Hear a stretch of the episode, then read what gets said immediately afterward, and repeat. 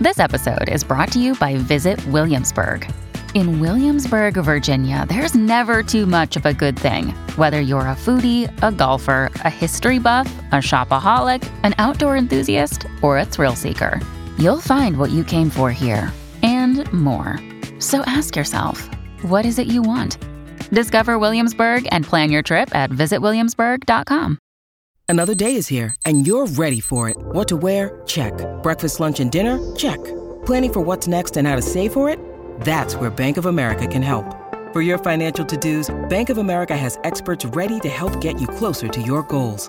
Get started at one of our local financial centers or 24-7 in our mobile banking app. Find a location near you at bankofamerica.com slash talk to us. What would you like the power to do? Mobile banking requires downloading the app and is only available for select devices. Message and data rates may apply. Bank of America and a member FDIC.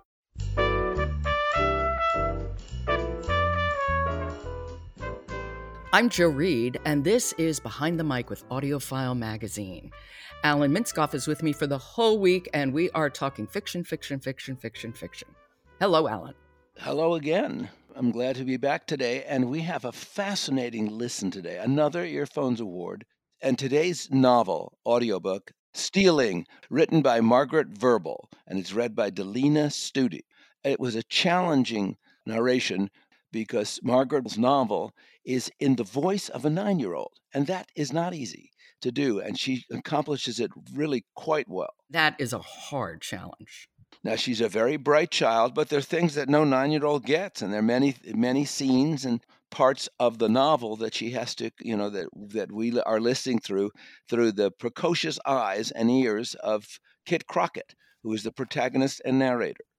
It needs to be said early as we discuss this audiobook that this, these are native people, and of course, uh, an added advantage to DeLanna Studi. She is herself a native person. I do think it helps the narration, her sort of understanding of the life. But this is a novel with a subtext, and the subtext is that the clergy did no favors to our Native Americans. Well, give us give us a sense of the plot of of this particular book. Okay, stealing itself, the title is multi-leveled.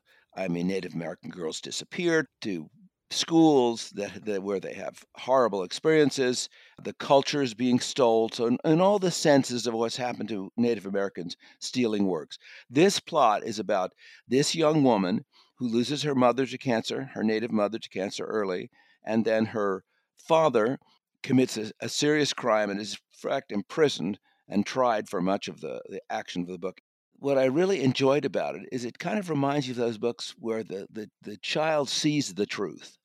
She is sent to this horrific boarding school by a minister, and the minister there is an abuser. So there are moments, and yet you never feel that there's low clouds over this story. She is so invariably upbeat, and she wins due to her abilities. She is a very able child. She fishes, she hunts, she understands the land. So her story is really worth listening to. I know she suffers really horrific abuse in that school. Does that make it very difficult listening? It doesn't because she's always planning. And they don't, like I said, they don't spend that much time on the abuse. You get it. It's it's done deftly and it also adds to her character and she is somebody who figures her life out. And I don't think it ruins the book to say that she really lands on her feet. Okay, so why don't we hear a little of DeLanna Studi's narration of this book? Let me set it up just for a second. This sound sample comes from when they're talking about the role of Christians with uh, Native Americans. Okay, this is Stealing. It's by Margaret Verble and it's read by DeLanna Studi. She contended that those women were trying to help us out, doing their Christian duty. Daddy thought that was hogwash. His father was a Baptist preacher in Georgia, and Daddy said, Peggy, you weren't raised around Christians, so you don't understand. Everything they do is for a reason. That pie isn't just pie, and it wasn't brought to banish our bodily hunger. It's to make us feel obligated, and to make us think they have things better than we do, so we'll convert easier. Wow, her pacing and intonation are really, really terrific. And I like her characterizations too. I didn't really. This was the first audiobook that I have listened to by DeLanna Studi, and I will I will look for her again because she kept me intrigued. And like I said, I think a challenge for any narrator is to bring to life and perform a child, and she does that not only well but with great intuition. Okay, that is Stealing by Margaret Verble, read by DeLanna Studi. Alan, thank you so much. I will talk to you tomorrow. And I look forward to it.